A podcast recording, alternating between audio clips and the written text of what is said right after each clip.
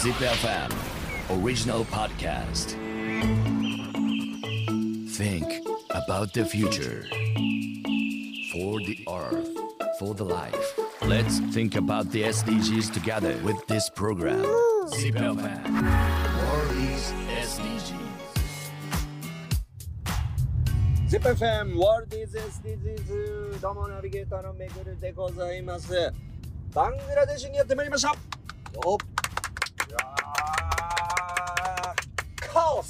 今回ゲストにお招きするのは渡辺弘樹さんですよろしくお願いいたしますよろしくお願いします。Zip お願いします。SDGs.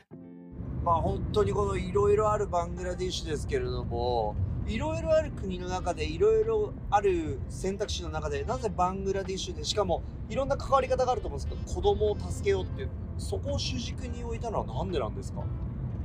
子供ってことに私が行き着いたのは大学4年生の時タイのプーケットにあのヨットレースで行った大学4年間ヨット部に体育会のヨット部に属していてその最終学年に、まあ、運よくその国際大会に出れるチャンスを得て、うん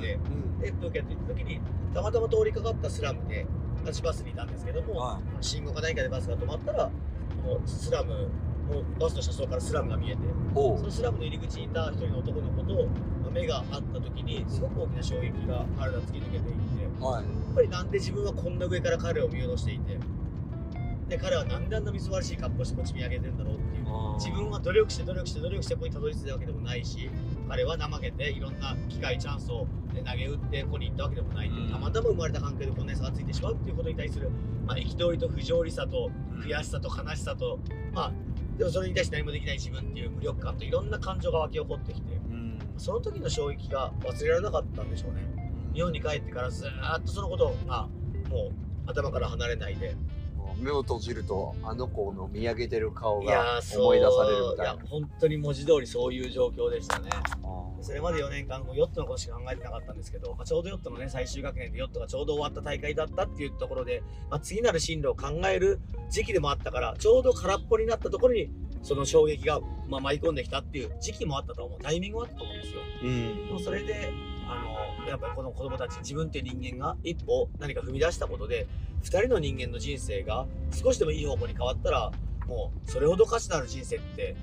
ないじゃないかと。うん。それって胸張って言えるじゃないかと思って別に大層なことをしようとかじゃなくてまずは自分が行動に移したことで1人かまあできれば2人の子供の人生が変わる。そんな行動をしたいっていうふうに思ったのがきっかけで、なんかそそういう時になんか強烈な影響を例えば大学でちょっと、ね、休んで外行った時にいろんなものを見たことが最終的に、ね、例えばじゃあ NGO だったりとか、まあ、いろいろそういう団体ってありますけれどもに入るきっかけになったっていうのを聞くんですけどただそこまで強い決意になる方ってあんまり聞いたことがなくて授業をやりながら決意として固まっていくパターンはあるんですけどなぜそれを見てもうこれをややるんだっていうところまで固い信念に変わったんですか？なんか自分が自分に対する期待とかなんか何かできるんじゃないかなっていうのと自分はどんな逆境に行ってもあのまあ生きていけるというか乗り越えていけるっていうなんか自信みたいなものはちょっと高校生の時の経験ですごく持っていたんじゃないかなと。だからそれをそういうふうに思えたんじゃないかなと思いますね。うーん。そのなんかあのー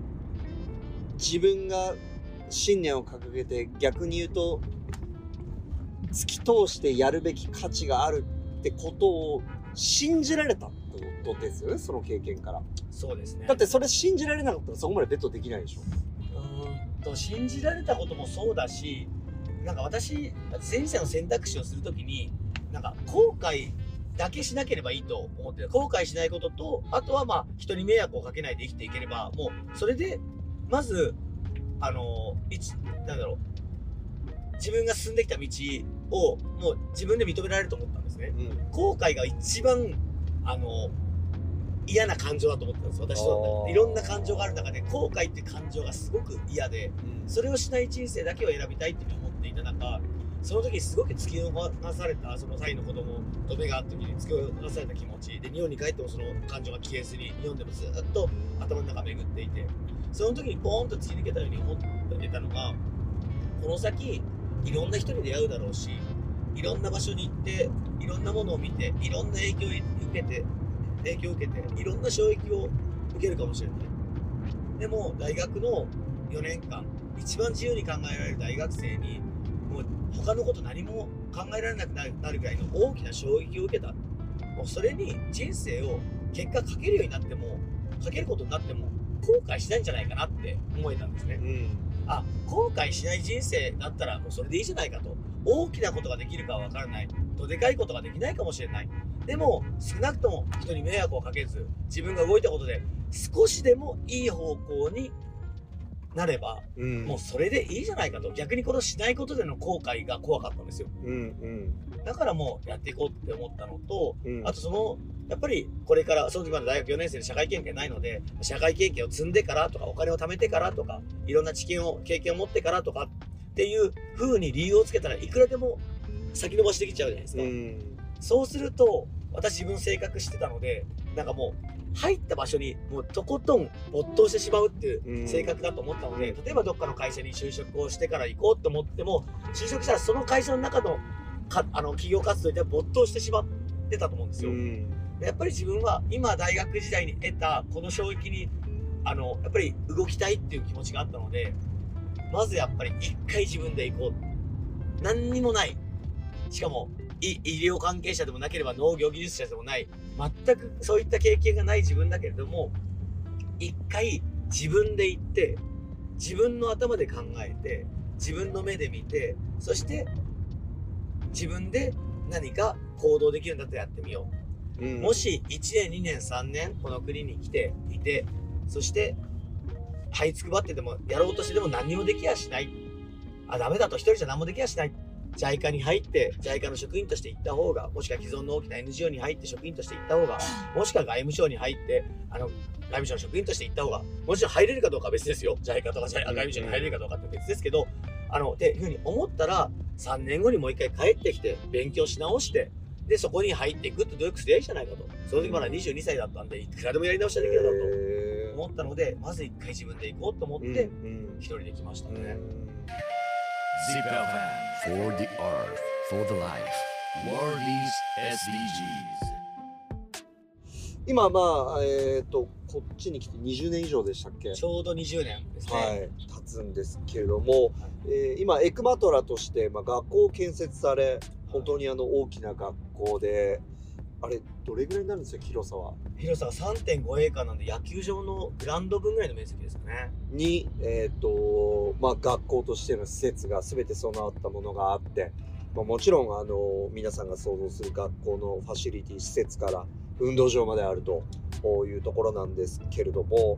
あ子供を救うっていうやり方っていうのは、まあ、いろんな形があるんですけれどもおそらくこれがそのサステナブル継続的な支援につながると思ったということだと思うんですがなぜ学校というものを作ってそこに生徒を入れてで、えー運営をしていくという形を取ろうと思ったんですか？そうですね。まあまず学校っていうよりもなんて言うんでしょうね。そこで来る人来る人が学び合っていける、まあ、学び屋というか、うん。そういう場所居場所っていうイメージなんですけども、うん。その場所を作ろうと思った理由としてまず最初青空教室を運営始めました、うん。でその子どもたちの目の色が変わる瞬間に出会ってじゃあその子どもたちが今いる環境から路上から脱却して、まあ、体系的な勉強をしてその自分を作っていける場所ってことでダッカでセンターを作ったんですよまず。その青ごめんなさい。青空教室っていうのは何をやったんですか？青空教室ではその子どもたちにまずは読み書きとか教えてたんですけれどもその屋根のないところでところでもう路上に子どもたちにブルーシートを引いて教えると、もう寺小屋の小屋でもない。ないもうアウトサイドですもうね本当に公園とか路上で道端でブルーシートを引いて何か教えると。それもすごいよないきなりよっしゃなんかやろうかな。うんな俺できることねえから。おっしゃじゃあこれ教育必要だと。おっしゃ、えー子供たちに俺教育を教えるから。ブルーシートドン。はい国語算数理科社会もそこはですねやっぱりあの私一人じゃないんですよ。そこに私来てから 1, ヶ月やっぱベンガル語を学ばなきゃいけないということでダッカ大学に入ったんですね、まあ、子供たちと話すんだったらこっちが向こうのこっちの言語を学ば言語がないなきゃいけないとこっちの言葉をこっちの文化をこっちの哲学をしっかり教えていかなきゃと思ったら、はい。この国のことをこの国の言葉をやっぱりししっかりと学ばなきゃいけないっていうところで、うん。もう本気でベンガル語をやりましたし、ん。その一環でダッカ大学にも入ってうん。そこで出会ったダッカ大学の仲間たちと一意気投合して一致団結して一緒にやっていこうってなったんですよはい。で彼らからものすごいいろんなこの国の考え方とかこの国の文化とか歴史とか哲学とか誇りってものをいっぱい学んでいってそれでこの国に対して最初はあのなんだろう、えー貧しい国に対して何かしてあげようっていう上から目線がなかったと言ったら嘘になるんですよ。やっぱ正直それはありました、今考えると恥ずかしいですけど。まあ、そういった気当時持ちを持って22歳のひろき少年がやっぱりそういうちょっとヒロイズムというかやっぱり持ってきたんですよ。今でさえ大きい鼻の穴をさらに大きくして俺にできることがたくさんあると。そういう。やったるぞと俺やがお前らもう俺ひろき様が来たら大丈夫だよ子供たちと。そのね、ただでさえ大きい鼻の穴っていうのを聞いてどういう顔を想像してるかわからないけど、まあ、キムタクと反町隆史を足して2で割ったような顔って絶対嘘ですね。はい、すいません、もう本当に申し訳ございません。もうラジオっていうことでもう好き勝手言ってますけれども、はい、あの、デューク統合を想像してもらえると皆さん。光栄でございます。はいそんな人ですゴルゴ13はい。で、そのあの仲間たちからやっぱり聞いてきた中で、もうバグリシに来てうん。2ヶ月後、1、2ヶ月後には、うん。もうそういったおこがましい気持ちが全部消えて、あのー、なんでしょう。この国の深さ、うんこの国の、えー歴史の深さ、うん哲学の、あのー、なんでしょう。ものすごい豊かさ、文学、えーとか詩とかうん。歌とか、そういったものがどれだけに人と生活と密接にあるのかっていうもういろんなところでこの国を誇りに思えるポイントがいっぱい出てきてすごい国だなと。やっぱり自分たちって国を1人当たり GDP でしかかん見ていないけど、はいはい。そんなものじゃ語れないものがいっぱいあるね、もちろん経済って国を測る一つの指標かもしれないけども、うん。それ以外に哲学とか歴史とか文化とかねあの人生活様式とかいろんなものがあるなと、うん。そのいろんな多方面で本当に誇りに思えるようなものがいっぱいあるなってとこででこの国に生きこの国の言葉を話しこの国の人間たちと本当に真正面から向き合いながら、ね、動けるってことにすごい誇りを感じるようになってはい。この国をやっぱりある意味まあ第二の母国というかあ好きになっちゃった心から大大大好きになって、はいこの国の一員であることにすごい誇りを感じるようになったんですね。でその中でやっぱり彼らとの会話の中で議論の中でディスカッションの中でこの国の教育であったり子どもたちっていう状況とかもやっぱり知っていくしうん。彼らからにと一緒にまあ調べ物もしていったしうんそうした中で一緒に活動を始めていったのでまず青空教室っていうものもどういうふうにしようかってことはやっぱりやっぱり一応計画というか考えは持って始めてたんですよ。はいはい。でもやっぱり私たちう大学生でしかも別に教育学とか児童心理学とかを別に勉強してきたわけでもないので、うんやっぱりね国語算数理科社会ドーンみたいなそういう風なイメージで始めたんですようん。そしたらやっぱり屋根もなければ壁もないのでは子供たち面白いものにはついてくるけど面白くなかった人が帰るんですよい。風通しのいい教育はできそうです。そうなんですよもうつまんなければ去る面白ければいるって先生にとってはかなりプレッシャー高いですよねああ、確かに。私たちがされて、ほら行くよって、勉強でこのね、ああ、いうえおとか、あの、1234とかっていうのを教えていったら、ああ、ああ、兄ちゃんつまんないから帰るわ。って言って、バーっていなくなるんですよ。一人がいなくなると、周りにいたその10人ぐらいもみんな面白いっていなくなっちゃうんですよ。へで、誰もガラーンといなくなったブルーシートだけ残るみたいなのがあって、うわー悔しくてしょうがなくて、もうその、あいや、半楽的な在があっても、兄ちゃんつまんねえから帰るわっていう、その言葉がものすごい悔しい、もうトラウマになるぐらいもうムカついて悔しい自分のなんか一つフレーズになって頭の中がぐるぐる回ってて、はもうその言葉は聞きたくねえなと。い。うんじゃあどうやったらこの子たちを巻き込んでいけんだろう、彼らを身の乗り出して目を変えの色変えていけんだろうと思って、いろいろ手を変え品を変えやっていく中で、もういいやと、もう勉強なんかもういいよと、つまんねえな、俺もつまんなかったよ、勉強なんかしたくなかったよ、まず一回よし、踊るぞ歌を歌うぞ演劇やるぞ遊ぶぞ絵を描くぞって言って、あの、もうやり方全部変えたんですよ。で、それでも子供たちが面白いと思う、子供、あの、ものだけをやっていって、で、その歌とか演劇とかの中で大事なことを教えていこうっていうふうに変えていったら、子供たちが、やっぱり最初は5分で帰った子供たちが10分、50分、1時間、2時間といるようになっていって、で私たちもそこの中でいろんな手品を混ぜたりだとかいきなりもう規制を発したりだとかもうむちゃくちゃハイテンションで私も行くので青空教室にはもうテンションで負けたら絶対話にならないのでスーパーハイテンションで子たちのところに行ってでいろんなことやってると最終的にはもう2時間でも3時間でもずーっといるようになったんですよ。で教えてった歌とかそういろんな文化とか上層教育っていうものをいろいろ身につけていって。うん。10で15人ぐらいの子供たちが何がもらえるわけでもないのに毎回毎回そこに参加するようになっていって、で半年ぐらいしたらたくさんの歌を覚えてうん。たくさんの詩を朗読できてうん。で絵も描けて踊りもできるような子供たちになっていったんですよ。すごいなこの子たちは路上にいるにもかかわらずこっちが提供したチャンスをすごい生かした子供たちなんだなと思ってうん。この子たちにもう少し大きなチャンスを提供したいなって思って、うん。その当時日本大使館が主催していた、えー外国人によるベンガル語スピーチコンテストっていうのがあったんですよ。はい。そののイベントは全く関係ないんですけど一応大使館に掛け合ってせっかく大きなイベントがあるのでそこで舞台10分でいいから私たちが活動してる子供たちにステージの時間くれませんかって言ったらまあいろいろ話を聞いてで OK もらっておう。いいですよ。よっしゃーって言ってう。んそれ2日前だったんですよ。はい。で子供たち青崎安行ってよっしゃー2日後にあのイベントでうち発表できるようになったからうん。何やるって言ってみんなでリハーサルしてじゃあ僕あの歌歌いたいとか私あの詩の朗読したいとかうん。言っていってうん。で2日間練習してノリノリでみんなで行ったんですよ。うん。そしたら雑貨台の一番大きな会場だったのでうん。700人ぐらいに大感謝がいるんですよ。はいはい。でこの人最初ノリノリでイエーイって言ってステージまで行ったらみんなズルズルズルズルって後ずさりしながら舞台の袖に戻ってきちゃったんですよ。ほうほう。どうしたどうした？お前今スキップしてたの行けよって言ったら兄ちゃんちょっと今日ね忘れてたんだけどちょっとお腹痛いんだった。とかあ私ちょっと今日目が痛いから今日歌えないとか。歌と目関係ねえじゃねえかよみたいな。そんなことでどうしたんだよって言って見てったらうん。あの舞台の目の前にその700人の大観衆がいてそれにやっぱ落ちけついちゃったんですよ。やっぱり大人に対する怖さとかなんかね抑圧された経験とかもあるからあまりにも多くの親大人がいるからびっくりしたんでしょうね。うんいいじゃねえかよと練習してきたし間違ったってもう取って食われやしねえよと。うん。そんなのあんなのじゃがいもとかナスとか芋だああのねあのキュウリだとか思ってほう言えばいいじゃん700個のキュウリがあると思えばいいじゃないかと、おいああの人もナスみたいな顔してんじゃん行ってこいみたいな言って送り出したらみんななんかいやもう震えながら一列に並んでうん。で一生懸命歌歌ってうん。一生懸命詩を朗読してうん。で自己紹介したんですね。でうん。最後の一人が僕はこん名前で将来こんなことやりたいんですみたいなこと言うったら、んうん。最後の人に自己紹介が終わったら会場がシーンって静まり返ってうん。その後ダーってもう大喝采ですよ。おお700人の大観衆が全員立ち上がってスタンディングオベーションしてくれたんですよ。おも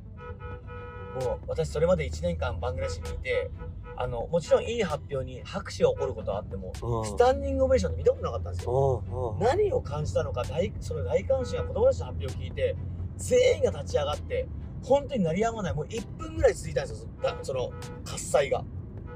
もう私それ舞台の袖で見て本当にもう鳥肌が立って涙がこぼれそうになったんですけどうん。舞台にいた子供たちがもっと何かを感じたようですっごいいい顔してすっごい誇らしげないい顔してその喝采を受けてたんですねでその日はその日で終わって。うん。次の日青空教室行ったら子供たちがうん「兄ちゃん昨日すごかったよね」うん昨日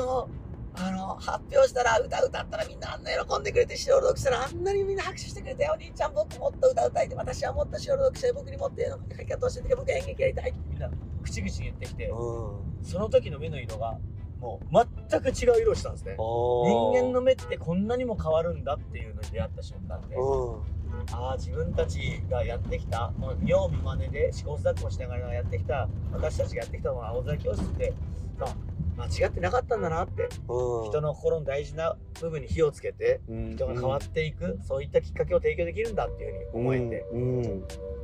じゃあ今まで踏ん切りがつかなかった本当にその子の人生にそこまで足踏めて踏み入れていいものかっていうところですごく葛藤があったセンターを作るっていうこと。でそのね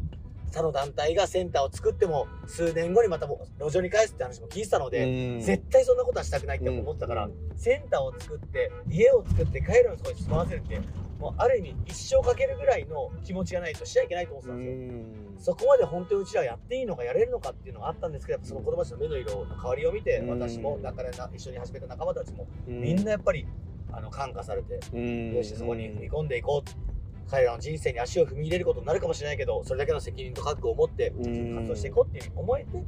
でダッカでセンターを作ることになったんですね。それがアカデミーの一番スタートなんスタだートのチルドレンホームっていうセンターですね。そういういきさつがあってその第2ステップ。子どもたちが路上から出てまず今の路上の環境から離れてある意味家での生活で集団生活をしながら社会性を身につけながら教育を受けていって、うんあのちゃんと教育を受けた一人の立派な一人の市民という形で社会に胸を張って立っていけるようなそんな人間を育てていきたいっていうチルドレンホームを作ったんですよ。うん。Let's think about the SDGs together with this program. World SDGs.